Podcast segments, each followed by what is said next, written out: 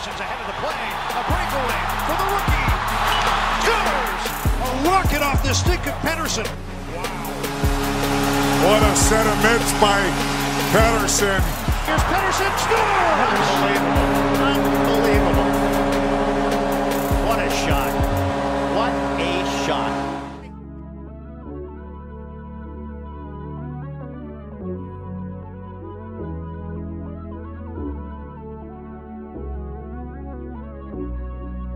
All right, everybody, welcome to another episode of the Area 51 Hockey Podcast. We are now joined by special guest Clayton Imoo, uh, captain of the GLC PC and uh, Canuck blogger. Clay, how's it going today? I'm great, Sean, Malcolm, Brad. Nice to see you guys. Thanks for having, or and hear you. Thanks for having me. Yeah, It's good absolutely. to see the most beautiful person on Canucks Twitter. Yeah, what, what Well- a collection here. Well, I think I have competition now with you three, but uh, yeah, we'll, we'll, we'll be all right. There's a reason why we had to turn the video on for this recording. We have to see Clay's beautiful face. We may not, but I guess Brad may still qualify and, and be a founding or you know a, a member of the Good Looking and Positivity Club. I guess maybe you know some of us are, are one of those. Maybe one of us is neither of those, but uh, we won't say. Well, you, well, you guys, looking at this myriad of good looks on my screen, you know, we have different ages. Well, basically me and you three. We have different uh, ethnic backgrounds. We have different shapes and sizes. It is a beautiful sight, I must say. It Yeah. certainly Yeah. is. Yeah, absolutely. Well, that's I think one of my favorite things about uh, Canucks fandom is just how how the variety of people that are that are part of that, and I I think that's probably touching on why or where the GLC PC has come from. Is that correct? Yeah, that's fair. And I, you guys, I caught your tea time last night on Instagram. That was a lot of fun, and and you guys kind of got into the, the talk toxicity and and different fandom. For me, it's very simple. Um, I am my nature is is a positive person, just in general. It might come from my faith background or my the way I was raised. And when it comes to Canucks fandom, I, I've been a fan all 46 years of my life, you guys. So I've seen the ups and downs, the three cup runs, all those things, and I know how excited this this uh, market can get, and I know how tricky and whether you call it negative or toxic or challenging, passionate, right? I, I know that too. But I found when, especially this whole GLCPC thing, you guys know it's kind of not a real club, but I've almost made it like a real club. So I say there's no membership fees, there's no application, but it is lifetime membership. And you three, have, I've been granted, like I've just waived all the uh, eligibility. You guys are just in for like for good. Um, but I would say it's, it's two things. You got to be good looking, and that's obviously um, up to your discretion. If I'm the founder, you know the standards aren't that good, and then you got to be you got to be positive. And the positive thing, obviously, is what I what I kind of go with. And I was about to say, I really started to have fun with this as my my YouTube channel started to take off a little bit because um, I never say I'm a media member. I, I'm not a broadcaster. I'm not an expert. I'm not a stats guy. I'm a fan. I'm a fan, and I get excited. I get sad, whatever it is. But I I thought there was a place for people who maybe want to express their uh, fandom in a positive way and a creative way, which I know we'll get to in a second. But that's really what it is. Is that's my outlook, and I think it's not just for Canucks fandom. It's how I I live my life and how I try to lead others, mentor others, and and love my family. And I, I that's where it comes from. Truly, it's it's who I am. I love that. So you know, it's it's funny that you know this. It seems like this is a, a relatively new club, and of course, it was inspired during you know what a, a lot of say was one of the darker times in Canucks history. So I think you know obviously it was a, a very necessary for you to go okay, where, you know where's the positivity? Where's the you know where do we shine a light and, and look at the you know good things here? So you know how, how did you you know how was it that it came out that you're like okay you know we're we're in some dark days. We're in the, the Willie D, you know, the days that you know when Tryamkin was our best prospect and everyone was excited about him. Everyone was you know gearing up to get their 88 jerseys, and now of course everyone's you know seemingly thrilled that he's gone back to the KHL. So you know wh- where did that come from, and how did you you know start that in in such a difficult time? Yeah, Malcolm, that's an excellent question. I'd say there are three things that kind of uh, contributed. One is I've been a season ticket holder since 2010, 2011. So you hear 2011, that was obviously a really cool year to start off, right? Being at Rogers Arena all the time. So, um, you know, ups and downs, seeing that was right, the Canucks prime, obviously. So um, seeing the ups and then coming exactly through the downs, 15, 16, 17. Um, so that was number one is just desiring to get back to that place. And I think, as you guys know, Hughes and Pettersson, guys like that, they've single-handedly given Canucks fans hope and spread the maybe uh, they sped up the rebuild by one or two years, I, I, would say. So that's number one is wanting to get back to that place. Number two, I, I kind of alluded to it um, when I started to vlog more and vlog more consistently. Um, I, I realized it's not it's a bit of a shtick, yes, but it is kind of my niche. And I, I kind of say right at the start of my vlogs, I this is where you get Canucks insight that's positive and timely. Of course, we want timely, but I wanted to carve out a place where you know um, it's not like a, and I'll get to this. It's not like I'm a Benning bro or fanboy or ignorant, but I I do like to take the optimistic, the the positive side of things. And number three, and this is where it truly actually came to fruition as an actual club.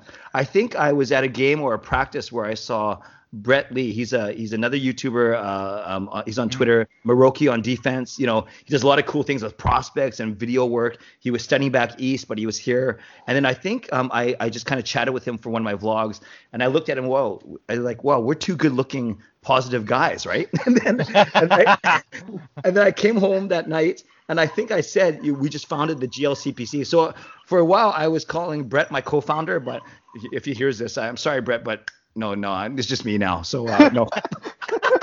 hey, wait a second. That's not very positive, but Brett's still good looking. Um, you are positive but, that you are the only founder of the GLD. so that's how you do it. That's the spin. And yeah. Brett, I love you, man. No, and it actually was meeting with him, but truly, um, long way of answering your question, Malcolm, is is yeah, the whole it's a whole lifestyle thing, and it really was I, I think that the parallel was when when I started to vlog more consistently, I found it was kind of like a nice niche to go after. And I think the tricky thing is though, um, once in a while I'll get labeled as you know idealist or blinded by this or Benning bro or whatever. But actually, compared to how positive I am, my my positivity quotient to how much flack I get is actually pretty good. I'm surprised. I've seen not that it's a competition, but I've seen guys that are just as positive as me uh, maybe they don't get the the notoriety that I do, but they get hammered on Twitter all the time. And and maybe maybe it's because I'm averse to uh, conflict and I just kind of laugh it off. Like you rarely see me in a Twitter war. I like you guys would smoke me for sure if we ever got in a fight or something. we but, would never do that. but, but I think you, you, you, nailed yeah. it there because yeah. it's it's you know it's one thing to be positive, but again, of course, especially during these years, it's been very difficult to do so. But you've actually found a way, and as you said, a niche to actually effectively be positive without it coming across like you're, you know, head in the clouds, you know, unrealistic. You know, I think yeah. again, similarly, I have a bit of a reputation on Twitter for being negative and yeah. you know, always trying to, you know, cut down Benning and point out the, the bad things that he does. And you know, again, I, I kind of put out there that I I feel at least I feel I'm objective if if there's good news, I'm very happy to you know compliment good news. You know, Rathbone signing, there was definitely some real you know UFA risk there. Uh, you know, for Benning to get him done, you know, especially with you know obviously Brackett still kind of you know hanging over our heads. You know, knowing that they did have a relationship, even though of course they're you know it's not like you know Judd was the only guy who ever spoke to him, but of course right. you know they do have that you know they go back you know they used to actually play together as in a coaching players situation. So you know when you have events like Brackett when you have you know benning when you have all these you know linden debonis you know gilman like you can go through the kind of list of you know tombstones that are essentially now in the canucks management.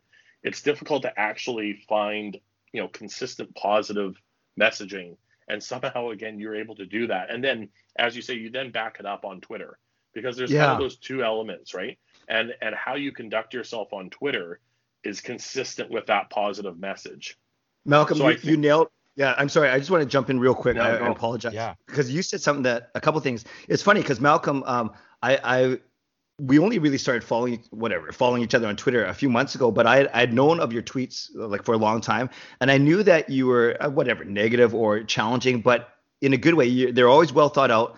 They're always well respectful, and you were true and genuine. And that's what I really want to hammer home is is whether you're Malcolm or whether you're Clay Imoo or Brad or, or Sean, as long as you're genuine, like it, it's the people that put up a facade or pretend they're someone they're not um, on Twitter. You can kind of see through that, I think. You can see that yeah. through that pretty quick. But I think as long as you're genuine, that's why people trust me. They, they know I'm not the, the, the expert, but they they trust my opinion because I go to games, I understand the game, I played a little bit, like not high level, but uh, so I, I, I think I've earned trust, just like you guys have earned trust through your podcast, and that you are being genuine. You're not putting up a facade. It's not a shtick. So sorry, Malcolm, I didn't mean to interrupt, but I, I wanted to no, jump on that point. Sure.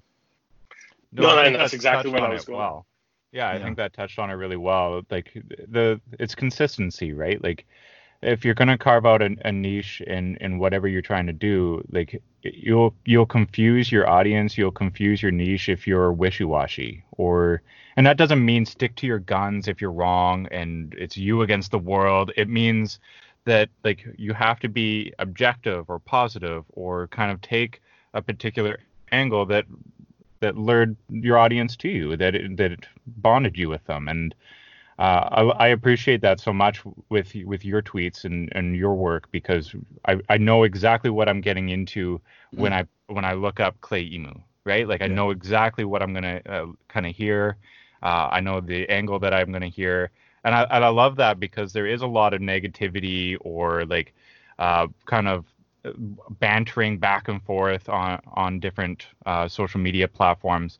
But I like that I can go and look up Clay and be like, okay, well now this is this positive angle, and now I could take that and formulate my opinion around this positive angle, what the radios are saying, what the banter is on Twitter, and then my objective opinion, kind of involving all of those, and then uh, kind of formulate what I think about a situation. And uh, I think that's an important thing in the market. Um, and obviously, like you've you've gained the following and uh, that you have because of that.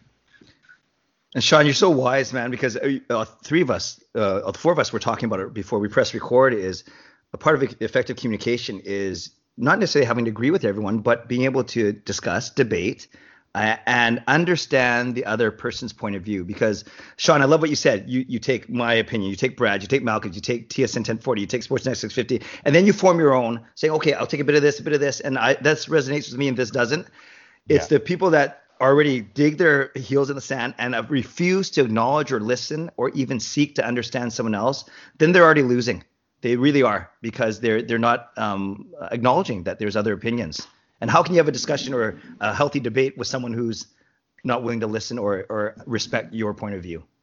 Well, that's just I, yeah, absolutely. You, you nailed it there because I think some people they you know they say something on Twitter and they go, okay, no matter what happens now in the future, I have to stick to that point that that was you know I was right.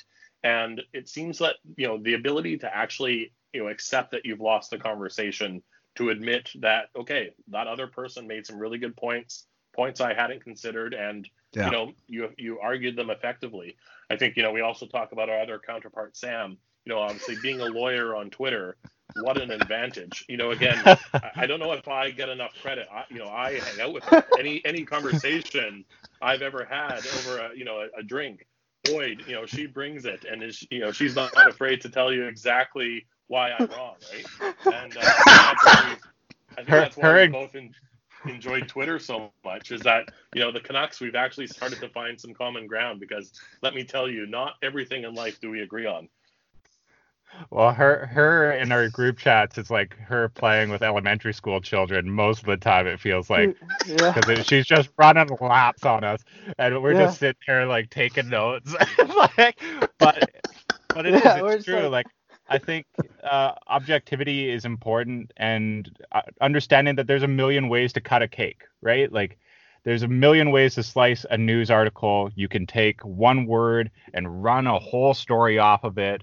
Uh, you can run anything you want, and there's different perspectives, right? Like, uh, yeah. I'll jump into an example with the Rathbone situation since it's so new, right? Uh, you could say he had a great relationship with Brackett. Some people will say that they only had a good relationship with Brackett or argue yeah. that he didn't only have a good relationship with Brackett. Nobody ever said only, right? He did yeah. have a good relationship with Brackett, but that doesn't mean that he will only ever deal with he had other attacks in the organization, and ultimately that's what led to his decision, right? but there's a couple different ways to slice that, right? You can you can slice that any different way you want, and it's a matter of collecting all the information from all the different angles and then being like, okay, well, this is pro this is what happened then based off all the stories here. I think you nailed it there. You know, one story, fairly straightforward, but there was very, you know, three very clear ways to take that conversation, and you Yeah. only really had to switch around a word that focuses on a different aspect of it that obviously dramatically changes, you know, the bias that you're presenting it with. Totally. And I think that, and I think that's one of the things that, especially on Twitter, you, you start to see through.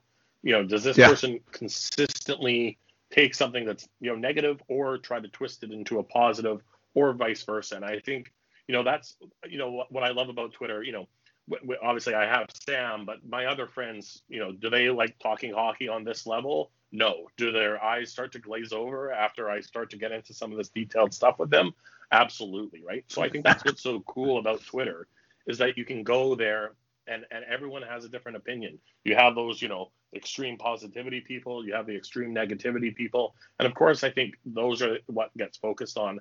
I think you know, Twitter and unfortunately politics has just bled into so much of our lives now, and you know how as politics have gotten more polarizing, I think it's just easier for us as humans. It's an instinctive thing to put someone in a box because once you understand someone, it's easier to you know your whole stress and everything you know alleviates because you know exactly where they're coming from. And i think Yeah. that's you know one of the things and it's important to you know curate your twitter feed too. Because you know the people i see who are you know constantly complaining my twitter feed's overly negative. It's like well you know you your twitter feed. You, Yeah. you click follow and it is very easy to click unfollow mute people block people but the people Yeah. who are constantly going after the same people and I, I have had some of them too that you know eventually these you know the same people just flood your mentions every single time that you tweet and they're not looking to actually engage in a conversation with you they're looking to you know attack you as a person and i think Hmm. that's one of the you know first distinctions that you need to make and again i i was on twitter i've been an old school twitter guy since 2009 and Ah. definitely back in the day because you know I was younger then too. As soon as someone came after me personally, that was you know I I welcomed it because then that was my perfect excuse to then go back after them, and I thought I was generally pretty good at doing that. Uh, so you know again I'm sure there's a whole lot of people from back in the day who have historically blocked me, uh, who are still going like why is this Malcolm Hurt guy still talking? Uh, but I think you know you evolve and you you learn on Twitter too. Uh, one of the things I always say is you know no one bats a thousand. I've never met anyone on Twitter that has had the correct take every single time. So I think that's what's so cool. You know, we have all these different people. Like I think you know, I constantly I think of uh, young Judd. This you know he's and he's been on Twitter for a couple of years now. So he's this like 12, 13 year old kid, and you would never know it because of the maturity of his takes, how well he speaks. You know how you know often on bias he comes off and i Yeah. think you know again that's a, is a similar situation to you that you know you can see how genuine you are when you're talking about these topics so you know how can you how can you attack that because you can Except- see it's coming from such a Yeah. natural place right Except young Jed is the same age as my youngest daughter, so thanks a lot, Malcolm. I really appreciate it. Well, that that's a Make you feel old. yeah. you know in, in a couple years i'd introduce them because that's a good kid Jesus. Have canucks Yeah. canucks twitter royalty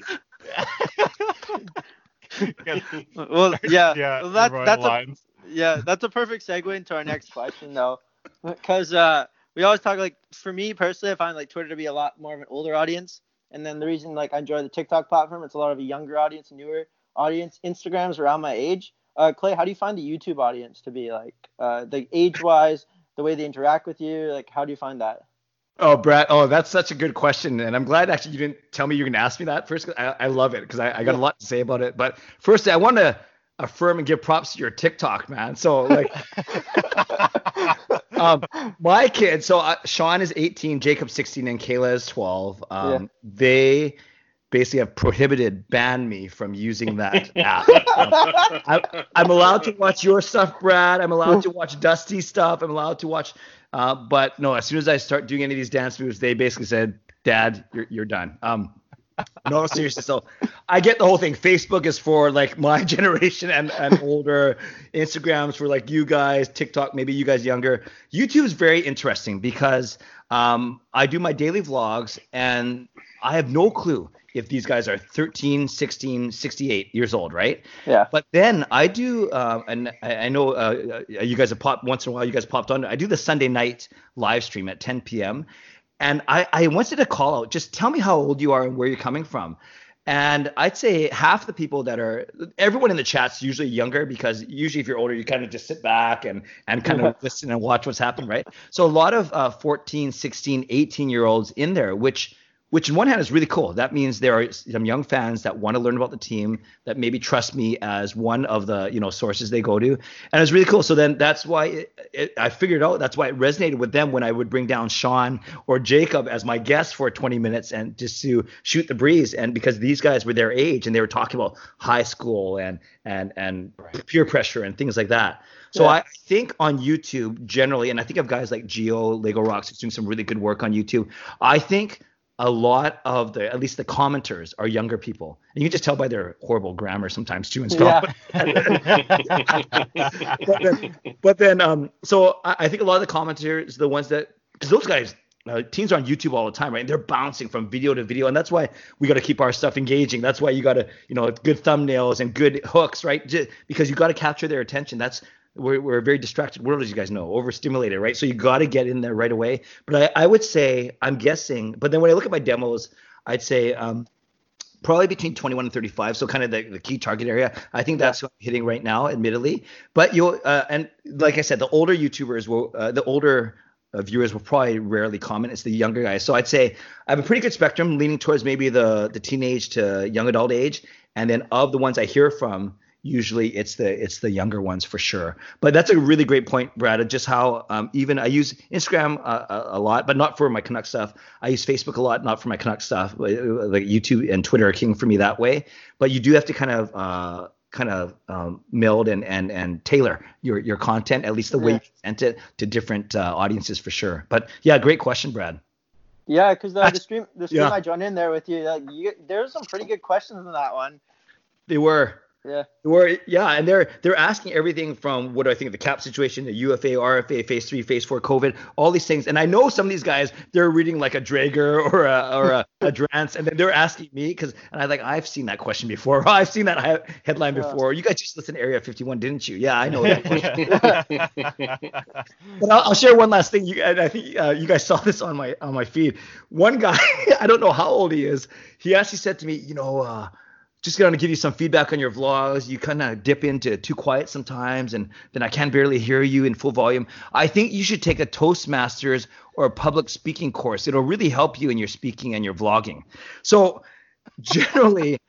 I am fine with constructive feedback. That's how we improve. I'm Yeah. and I'm humble enough to recognize that we can all be better. And you're right, Malcolm. No one bats or Sean. No one bats a thousand percent. But I I was so tempted to clap back at this guy, and I, I and say, uh, actually, I've been speaking at uh, international conferences and rallies uh, for 25 years. I've emceed two, th- two dozen wedding weddings. Like it sounds so show offy, but it, it was kind of true. But it made me think of what he said and to make sure that I, I kept my ego in check. So I had a little fun with it. But yes, you're, you're going to get all types. But generally, my uh, viewers and the people that comment, um, they're pretty thoughtful. And I don't get a lot of those guys first, second. oh my god. oh Those, man, gotta love those guys always. oh my god. yeah, and, and no one's no one. Yeah, um, it, it happens to everyone. I see it on Drance's articles on the Athletic, so it's not like it like it's a common phenomenon, right? But um, yeah. uh, the one thing I will say, and Malcolm, you you kind of uh, touched on this too, when it came to you on Twitter ten years ago when you started, and you being transparent, genuine. This is I always say, say what you mean and mean what you say, right? That's that's the, that's part about being genuine. I have no problem with someone saying, Clay, I disagree with that take. Here's why. I think you're too hard on Tryamkin, or I think you're overestimating Rathbone. That's fine. It truly is. What I couldn't stand, what I got a lot of when I started, especially when I my channel started to grow, racist remarks, uh, marks about uh, how I look, uh, my sexuality, presumed, like all, like really stupid stuff. And those ones, I realized you're gonna get that no matter where you go. And and I've I've been able to uh, thank God I get less of that now, and I've just been able to park those ones and really just engage with the ones that I wanted to. But kind of like you, Malcolm, when I first started, I want to engage with everyone because I want to grow my channel. But I realized that some of those uh, conversations weren't productive, they weren't positive, and they weren't edifying, they weren't moving anywhere. So I, I don't worry about that. Yeah. Yeah, I think that's exactly right. You know, I, have I've talked about it already on uh, on this podcast, but it seems like it's it's pretty easy, and I think obviously you know with years of experience, it gets easier and easier to kind of you know root out trolls or burner accounts, and, and I think you know it, it, you can't help but notice that when someone just obviously you know slides into your mentions and they're overly aggressive, what percentage of the time do they have a generic profile picture, a random name, and you know a brand new account with you know six followers, right? and, and and to me, it's clear that you know it's obviously it's either a secondary account, you know, someone that clearly again doesn't have the balls. I'm just going to say it to you know put out that comment with their face and their name behind it. And I think you know that's one of the, the things that I've you know as hard as it is sometimes not to clap back because you know often these are you know uneducated arguments that you know you could just destroy if you did to to simply not engage you know to hit the mutant button if they you know are, are too aggressive to you know hit the block button and and just move on. Because as you said you know no one no one truly wins those arguments. You know you what's the, the argument? If you lie down with pigs you just end up covered in shit right? Yeah. Yeah. Yeah. Yeah. I use that saying all the time. Yeah. but it's got it written on to get his you wall swear somewhere. this Yeah. episode. Actually, you know what? Maybe I will have better luck down in Las Vegas, where you have already agreed to join us. Yeah, I hear. Am I, am I like your guy's chaperone? Is that what's happening, or what? Like, Yeah.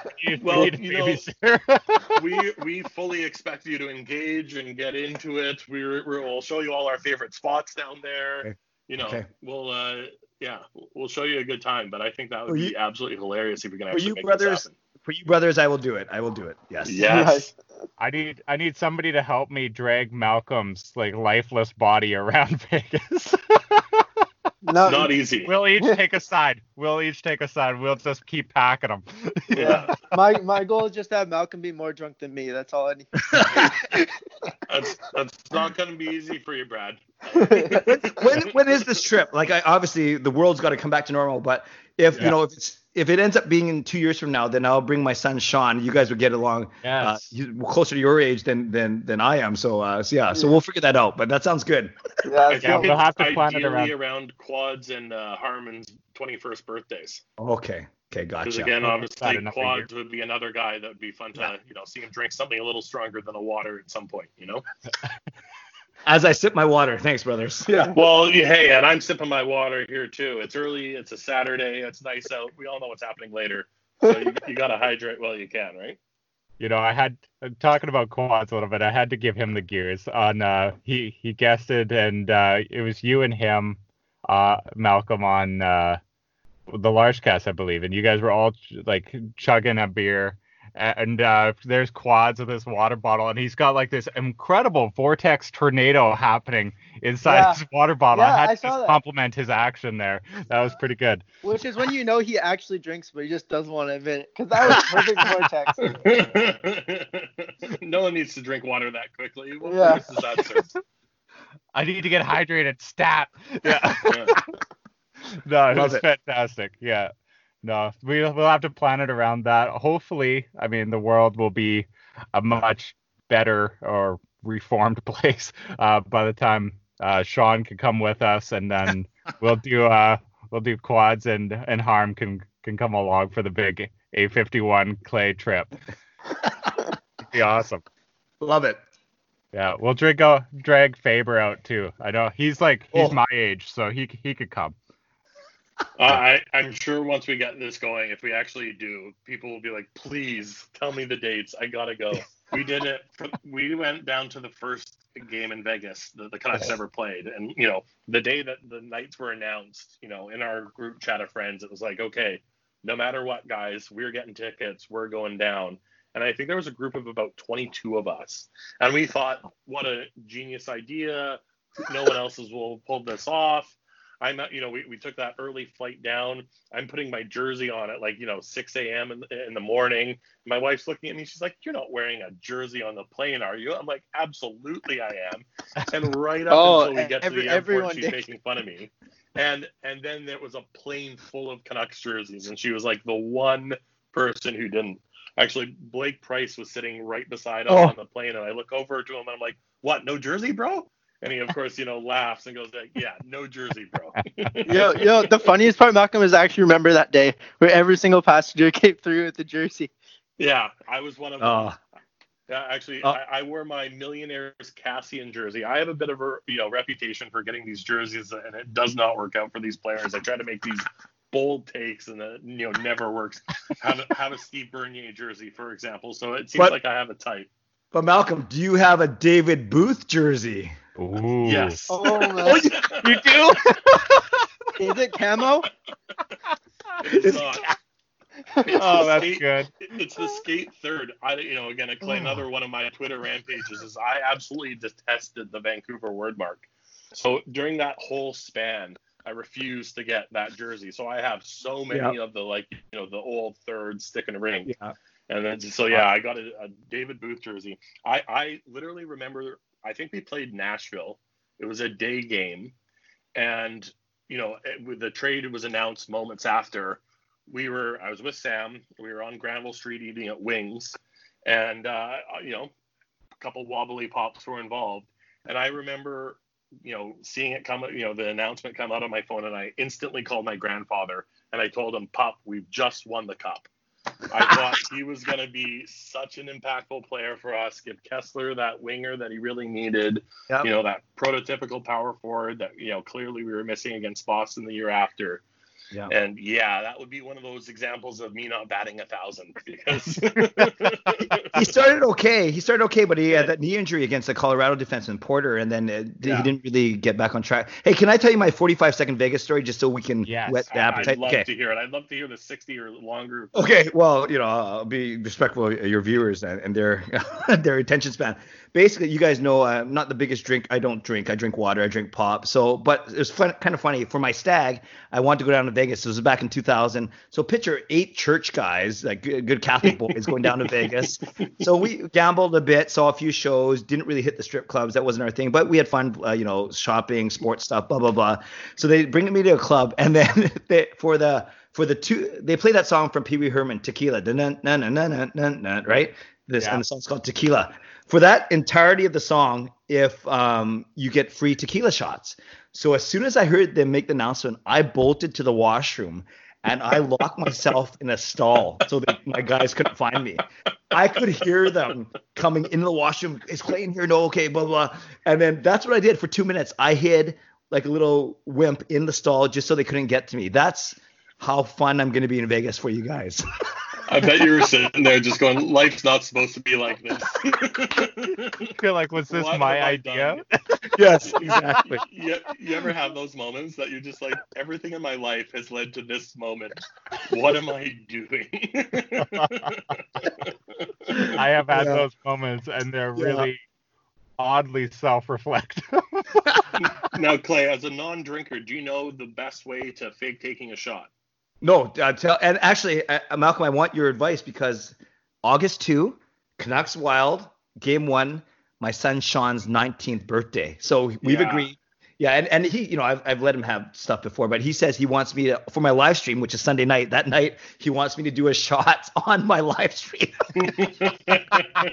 I am tuning Malcolm, in I'm all ears. for that Yeah, one. Yes, Yeah. there you go. I'm all ears. So, um, if you don't want to take the shot, you throw it over your shoulder. So you you literally pour the sh- alcohol out over your shoulder. So instead, you, you look like you're taking it, uh. but you do it six inches over, and then you just toss it over your shoulder.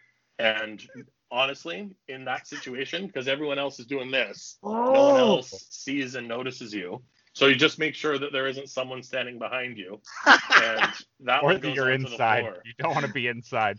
Yeah, You exactly. definitely get, But you bob it definitely into get the in those garden. Situations. Yeah. Yeah, exactly. Or, or you'll get a hey and probably Yeah. a little smack Yeah, my wife was wiping the, the, the from her face. yeah. You're like, I don't know what happened cool, there. I, not I cool. definitely took that. I Okay. Malcolm, I'm going to practice for the week leading up during the exhibition game against Winnipeg on the 29th, maybe. I will practice my technique. Thank you. Well, and you know, n- n- I, I'm sure you don't need any parenting advice at all, but I'm with you on that. If you can get your kids to drink under your roof in a Absolutely. controlled environment, that was always our thing back in the day too Yeah. with my parents. Yeah. You know, you can drink here, but then you know a, a certain amount, and it was always you know six beers each. And, and sometimes we'd wake up in the morning, and my parents would be like, "Wow, those six beers really did a number on you," and be like, "Yeah, the, the beer, that's that's what was it. That's, that's why we're feeling this way today." Awesome. Parenting So- tips from Malcolm. Or this is yeah, amazing. yeah, exactly. With, with no kid here, this is what I do with my dog, and uh, it's very effective. Wait, you give your dog shots? No, my my dog, my Malcolm wouldn't waste a shot. I'm just kidding. yeah, exactly. Adopted up from California, and we joke that he likes booze, cigarettes, and fast women because you know, again, if I'm if I'm just drinking a water, he leaves me alone. But if I have a coffee or if I have a, a beer or, or a drink, he comes up and he'll he'll lick the side Wow. of the glass, and uh, and it's seemingly hilarious. And Cali boy raised in the streets. Very good. Very good. Well, and then Yeah. again, obviously, if, if you follow us at all, you know my favorite beverage, right? Re- refresh me. They're well, they are very refreshing. They're the nude vodka Oh, yes. beverages, and you know, again, the wonderful thing about them is you're drinking mostly water, so you stay nice and hydrated throughout the you know experience. And again, another one last drinking tip for you: it's not actually the alcohol that gives you you know that causes you to black out. It's the dehydration. Ah. So again, if you stay nice and hy- hydrated, you're not going to have those problems and you know wind up on a couch somewhere that you don't recognize. Amazing parenting tips and drinking tips from Malcolm Murray. This is this well, is you know yeah, exactly. They're they're all going to become one on August second for you. Trust me. You think you think Wait, changing you- a diaper is hard uh, for a two year old? Wait until you do it for a 19 year old. I gotta make sure my son Sean watches this or listens to this. so if you're the big nude nude vodka fan, how come it's your other co-host is getting all the freebies? You know, I'm uh, I'm not prepared to talk about that yet. I'm still Okay. pretty bitter. Don't know don't know what else the guy can do. Does his you know definitive rankings of all the flavors. Literally haven't had a beer in like two years. Drink nothing Yeah. but. Yeah. Uh, my bachelor party, you know, similar but completely different vibe to you. We we actually went up to Kelowna. And uh, and, and we, we rent. It's the coolest place in the world. It's essentially like a mini little hotel, and and we literally just had carts and carts of booze that we rolled up to there, and almost all of them were nudes. And I and I can't help but notice whenever you go to I go to a restaurant or you know pre-COVID days, everyone you know there'd be a beer here, there'd be a cocktail here, there'd be a Caesar, and I'd get my you know nude or vodka soda, and then slowly as the night goes on. It's like you know that rotten apple, and it, of course it, it starts growing, and of course by the end of the night everyone's drinking vodka sodas. So that's that's the drink. Well, they do You're- say this is the this is the Vegas uh, t- guide. This is the pre-Vegas trip tutorial guide that everybody now has to go through before we all go on our big Canuck trip. Yeah. Yeah. my my only last Yes. tip from Vegas is avoid Fat Tuesdays. Okay. That's that was my downfall. Is they they have these you know yard long margaritas. I Yes. you saw people drinking those, and of Yeah. course you know in Vegas because you can you know drink and uh, carry on the streets. Uh, it's a, you know it's a nice way to go. You know it's a nice cool beverage. Vegas is a hot place, but the only alcohol they have is 151, which Mm. is double proof rum, so that's 80% alcohol and ever and Everclear, which is even stronger. And so, you know, cocky me, I roll up and I'm like, why don't you twist them both in a yard long margarita for me? And that was the beginning of the end. Well, Sean, I, I think I, oh, Sean, I think I'm gonna be hanging well with you more in Vegas than, than Malcolm, but we'll Yeah. see. we'll stick together. We'll keep each other alive.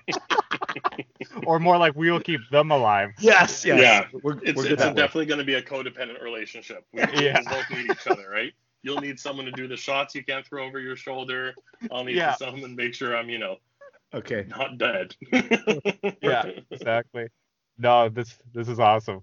I I wanted to kind of jump into uh, a little bit of the shootout questions with you. Um, we do this with the occasional special guest that we have uh, when basically when we remember to do the shootout round, we do it. Uh, and it's just kind of like a rapid fire, uh, kind of goofy questions that we lob at, at our guests. So uh, one of the ones that we would get all the time, uh, and shout out to the pizza guy on on Twitter. What is your favorite pizza? What is your go-to pizza? So boring, guys. Ham and pineapple. Oh, you are a pineapple on pizza guy. I am. Yep. uh, Ever since birth. Yep. Mm. Pretty pretty plain Jane when it comes to pizza. That's it. Have That's you have you tried any of these other fruits that people are putting on pizza? I think I've seen strawberries. What was the one that you wanted to try, Sean?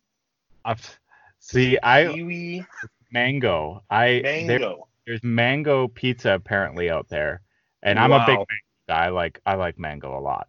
Yeah. I would also try strawberries, uh, Yeah. just just for giggles. But Yeah. I think the mango one, if you coupled it with some heat, it would be good. And I I think this is probably what like the ninth episode of Area 51 where I brought up mango pizza. Talked about it. Well, you better try Somebody's it. gonna buy this damn pizza for me at uh, some point. Yes. At some point, it's just gonna show up at your door. No, Yeah. brothers, I love fruit. I love pizza, but I don't like them combined. How's that? That's what oh, I meant too. You know, like I, I, salad, no problem with it, but don't throw some blueberries or some strawberries in there. I don't want sweet with my savory salad. I want you know nuts, pistachios. That's what goes in a salad. There you go. Yeah, I'm I'm a big uh like I'm a big carnivorous pizza guy. Like I like my meat pizzas like just unadulterated. It is just Yeah. straight to the business. Um but you know what? I I would explore some fruit on pizzas. I've I've tried like different vegetable pizzas and stuff and I I think they're okay. I that's there's a reason why I always go back to meat pizzas. But I would I would explore. I'd explore a little bit. I'd test those Right, waters. Vegas mango pizza. Yeah, there you Yeah, I go. bet. I bet if there's anywhere you can get it, it's Vegas. yeah, probably. Be a pizza mango down there instead. Find a way to reverse engineer it on me. Gotta try this mango pizza, man. All right, we got another one here for you. I know you're not a drinker or anything, but what is your favorite drink, like your beverage? Like, is it a Pepsi? Are you a Coke guy? Yeah, what's your- it is a it is a Pepsi, and I you know I know when I cut out for Lent, you guys during, before Easter time, I lose ten to twelve pounds just by taking the the pop out. I know it's bad for me. I know it. My doctor tells me, my wife tells me, but I, I admit it's, it is my uh, my drink of choice for sure. You gotta live a little. Caffeine is the drug of choice. I like it. You know, I've always grown up in like a Coca-Cola household, but my wife Yeah. is a staunch Pepsi believer, I guess, and so Did she say why, Sean? Did she say why? she she finds that Coke is too sweet, which is funny because that's exactly my opinion in the opposite way. I find Yeah. that Pepsi is sweeter and I've heard Coke more has people say more that. bite. And Yeah. then she feels that Coke is too sweet and and Pepsi is just smoother. And I would I would grant that Pepsi's smoother for sure. I, I think that is a smoother drink. I'm I'm with Clay on this one. I'm a Pepsi guy, and to me, it comes down to the Oh. aftertaste. The aftertaste on Pepsi is better than Coke. It's just a weird, like it, it changes to me too much the, the difference in a Coke. Yeah. So yeah, I'm a I'm a Pepsi and- guy. I used to do rum and cokes all the time, and then I'd Ah. go through like a two liter of Pepsi in the night, and I'd be like, "All right, it's, I know I feel like shit, and it's not even the booze." That's when it hurts. Yeah, yeah. There's a there's a certain like stick to your teeth sensation that you get with Coke Yeah. that you don't have with with a Pepsi. I, I find. So I I do got to kind of tip my cap. Um, I'm clearly outnumbered here. So yeah, awesome. Okay, what another one here that we've got. Uh, I don't know if you've done a fair bit of traveling around BC, um, but if, outside of Vancouver, what is your what is your go-to destination, your favorite spot in in BC that you like to go to? Yeah, Malcolm, you actually mentioned it. We do like going to Kelowna a lot. Um, I used to go to the Okanagan with my family growing up every summer. Uh, we stay at the Safari Motor Inn, uh, go to Scandia, and hit all those places in Kelowna. And then actually, in the past four or five years, we'd be up twice a year between either the kids bowling, right, at McCurdy Lanes there, or at uh, the, the both boys were playing flag football where they have the the the provincial championships at that big. I can't remember what it's called. I think it's that water park where they have that massive um, Oh yeah. field. Yeah, I don't know what it's called, but yeah. So we've been to Kelowna maybe once or twice a year for the past four or five years, and we love it. It's it's big enough where it feels like a city, but it's not as big as Vancouver, obviously. And my wife Gail loves it. She's a very big city, you know, a Chinese uh, blood, but born and raised in the Philippines in Manila, huge city. Moves to Vancouver. Big city, right? So she loves going to smaller places like Kelowna. Although it, you still feel like you're in a city though, so it's not like you're you're in the in the in the sticks Yeah. at all. Yeah, exactly. So we we we like Kelowna. Uh, we, it's it's it's slower pace, yet it's beautiful. A lot of great places to go. So yeah, we like it. Weather's always pretty good. Yeah, absolutely. That's to me such a killer. I Hawaii, I think, admittedly, is one of the most overrated places in the world because the number of times that you go to Hawaii and it's just raining the entire time. And Yep. to me, it's it, it hurts even worse. You're like, I've paid all this money to sit in this rain here.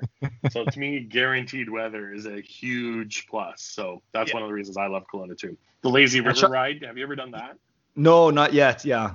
That's that's one that you and the the boys should do uh, this summer if you guys get up. Awesome. And Sean, you're in Kamloops, you said, right? I am. Yeah. Oh, it- yeah. So you'd appreciate this. One of our bowling tournaments, uh, we had to be in Kelowna by by noon. So we left at uh, six or six thirty to get there by ten or ten thirty to give the guys an hour to eat and, and be ready for bowling. We got as far as about an hour out of Kelowna, and then there was an accident that they turned everyone around. Oh. So Oh. then we came back the other way and up through Vernon. Does that make sense? And back Yeah. down. And Yeah. we showed up five minutes before they had to roll their first ball. Like it was so Oh crazy. Well, that is not a very fun stretch of highway either between No. Vernon and Kamloops. I No. I hate that stretch of road because you always end up it's a single lane yeah, almost the whole way, and you always get stuck behind trucks, and then you're just stuck there for like an hour and 15 minutes cruising like 80 behind all these trucks. Pray the uh, rock doesn't break your windshield. Yes. Yeah, exactly. Well, and then in the winter, it's another story altogether too. It's it's imagine. horrible. But uh, I would love for that to be double laned at some point. But you have all these small towns. You have like Falkland and, and stuff in between. But Hmm. that's that's cool. I, I know there's uh, there's a couple different ways to get to to Kelowna, and depending on which side you're going, uh, you'll leave Kamloops if you're coming from Kamloops. Uh, You'll go a different way, just because driving through Kelowna can be a, a whole ordeal too.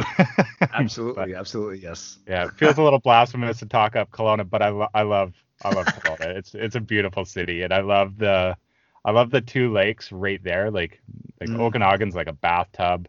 Uh, Yeah. Kalamalka is just gorgeous. Like I think Kalamalka is the prettiest lake in BC, in Yeah. my opinion, and it's just that's that's worth the trip right there. It's just to go and spend a day on Kalamalka. That's beautiful. The Gatzke Orchard and the pies they make there. Have you had one of those?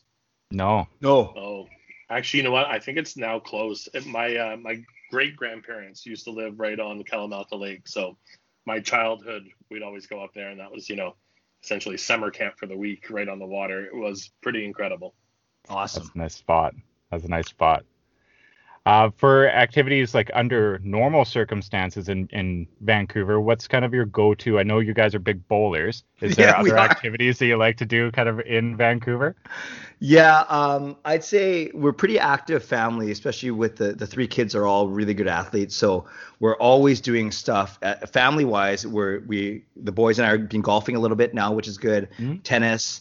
Um, and then usually uh, around this time, I'm in the best shape of, of the year because I'm I do roller hockey and softball, you know, and so those two along with bowling. So a lot of sports for sure. Um, you guys know I, I like music. That's one of my biggest hobbies. So I'm, I'm on the Yeah. piano quite a bit, doing a bit of speaking, doing a doing a bit of studying. But in general, as as family, we do like to uh, we v- really value our family time, and a lot of it is relatively active. We're not massive like campers or hikers like that kind of activity, but definitely just uh, little team sports, uh, volleyball, basketball, whatever we can do, uh, day in the park. We really enjoy that kind of thing, and and yeah, uh, we we love to travel too. So it's not really right now because of what's going on. In fact, Gail and I we celebrated our 20 year uh, wedding anniversary last week. We were supposed, yeah, we were supposed to be in Rome um, celebrating, but obviously we're gonna maybe save that for a 25 year and uh, and save five thousand dollars in the process maybe. and, and Hey, that's a beautiful that, and spot. yeah, exactly. You'll be able Yeah. to go on an even better trip.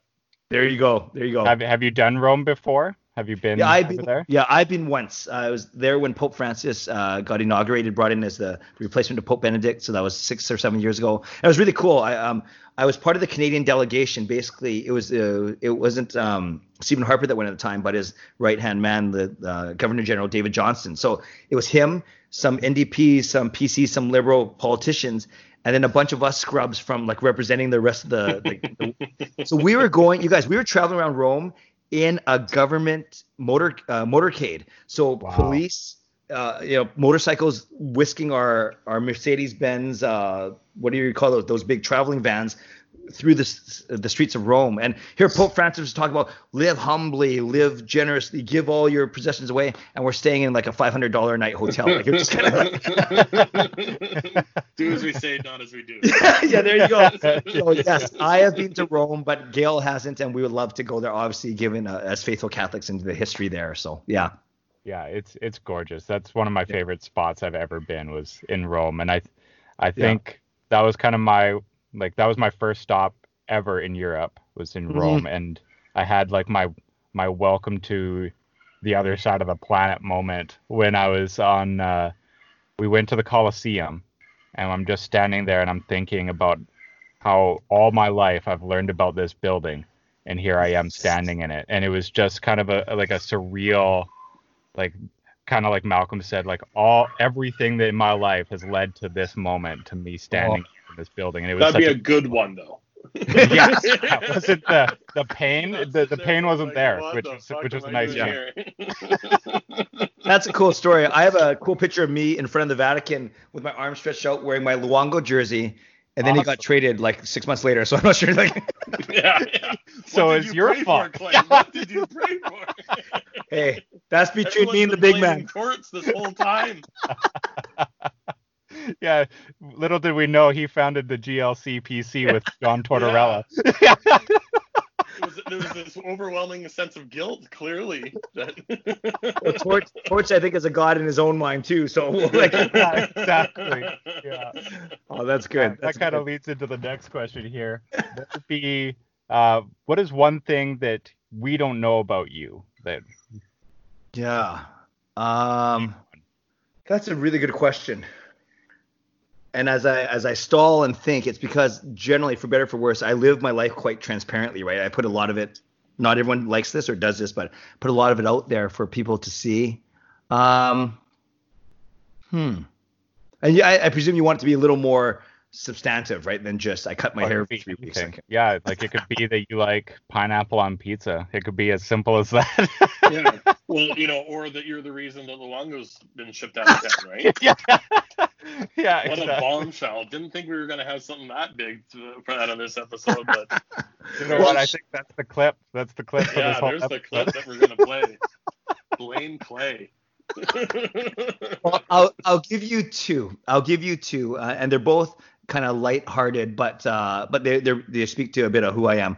Uh, one of them is um, my nationality because people don't know what emo means. They see I M O O and and you know they pronounce it different ways, which is fine. But I'm so emo. My late father is Japanese, so I'm half Japanese.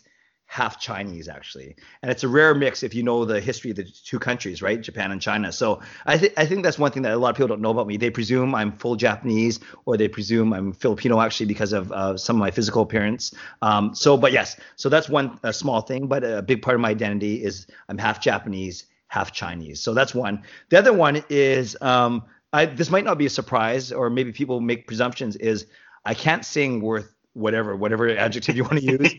Um, as much no, as use love- the adjective.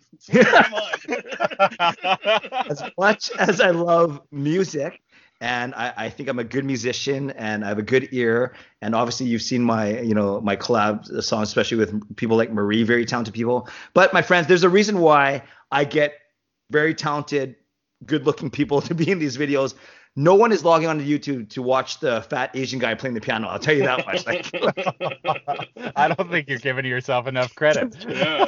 I would tune in to watch you play. Thank, thank you. Obviously, I write the lyrics, I, I compose the music, I, I figure out the songs, but Um, as much as I love music, and I'm not just saying this in false humility, I am a very poor singer. I only have two notes. They are bad and worse. and, I always say, for those that you listeners that know music, I can sing above a middle C if someone kicks me in my gonads, right? So like, uh, so I, I love creating music. I love playing music. I love writing music but I uh, whenever I sing, it's really more for comedic relief or as a joke, or it's because Marie basically won't let it die and she wants me to uh, actually contribute, or she needs a she needs a small melody line so she can riff on top, right? right. what a team player. Yeah, so there there's something I, I love doing it. Obviously, it brings me great joy, but um, yeah, I I'm truly truly a, a very poor singer.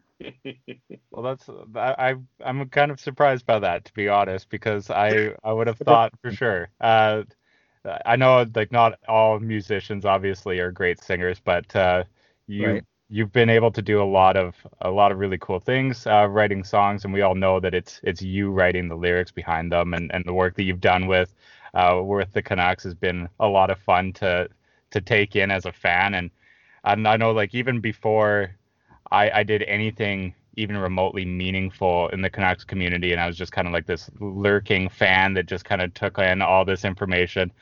Uh, I would I would enjoy like going and looking you up and seeing uh, the new song that you guys put out, and mm. it was it was a lot of fun. So I love that you guys are doing that, and that the Canucks give you access like that. I appreciate that, and what I want to say one thing, an, an affirmation to you guys too, for any content creators, right? Whether there's it's the myriad of podcasts that are out there, but I think you guys are really, really establishing a, a good voice and a, a, niche as well. Whether it's vloggers, whether anyone who does content creation, um, I, I, think I don't know if you guys have ever fallen into this. I don't want to get too philosophical, but it's very easy to fall into the comparison trap.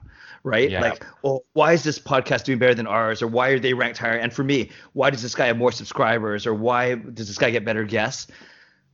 It's I liken it to when you go on a when you're exercising, when you're at a gym and you're on a treadmill and you look over and you see the guy next to you and he's running that much faster. And then you start to do things that you typically wouldn't do. You start to increase your speed and then you start to like try and look good and, and, and keep up with him and then but that's not who you are right and then yeah. you wind up you wonder why you almost fell off the treadmill so for me i i really want to encourage people not just you guys because i would say you guys have grown now which is really really good but even the the content creators like the avid discussers podcast who are just starting yeah. or the yeah. or this vlogger who's just starting uh, um, it's really easy to fall into the numbers trap and no if you are passionate about what you're doing if you're creative and you truly feel like you have a voice and you're genuine then you got to trust that your audience will grow.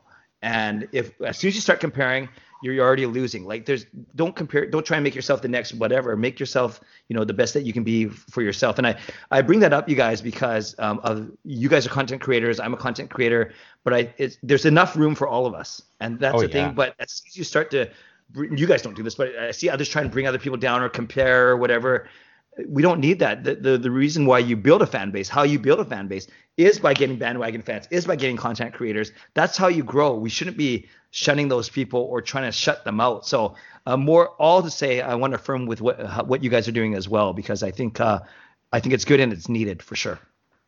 I, I like that a lot because I think uh, like you said, there's room for everybody. And uh, like I've I've done this podcast completely solo, and I've had numbers that were discouraging, right? Like I've had where I'm getting low views or low yep. plays, or yep. and I'm every week I'm like, why do I bother doing this? Well, am I going to continue doing this? But it's it's not being the next somebody else; it's being the first you.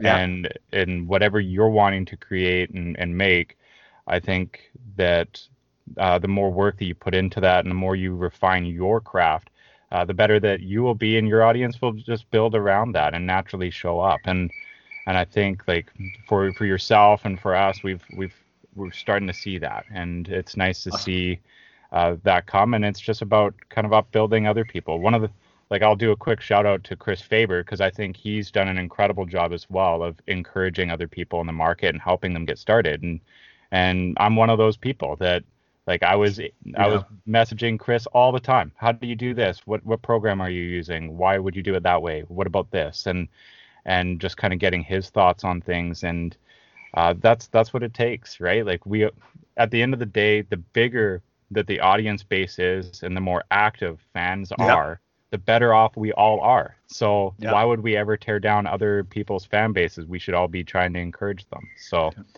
I, I love that Yeah. note.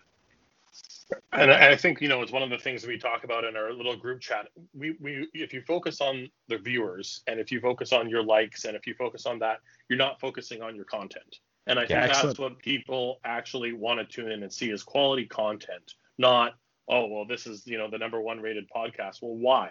You know I, I Yeah. think you know the shit on spitting Chiclets here for a second. You know it's it's consistently ranked in either one or two. You know with 31 thoughts as you know the number one podcast. And you know, we talk about like, well, I, I don't want to be spitting Chiclets. You know, to me, I, I've honestly, I've never even listened to a single one of those episodes. It's you know, I, I have no interest in, in hearing that kind of stuff.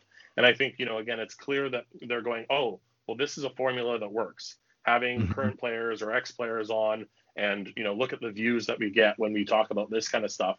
And so it's it's you know, they you've kind of reversed the focus. They're focusing on the views and not the content. And I think you know, you can kind of see you know how how that you know podcast has gone and it's kind of you know deviated into this whole different thing uh, and I I think that's the reason is they've gone okay well this is the you know kind of thing that is successful so we're going to do more of this and they've kind of leaned into that where you know I think Yeah. we're consistently going is you know who would be a good guest who would be relevant Right.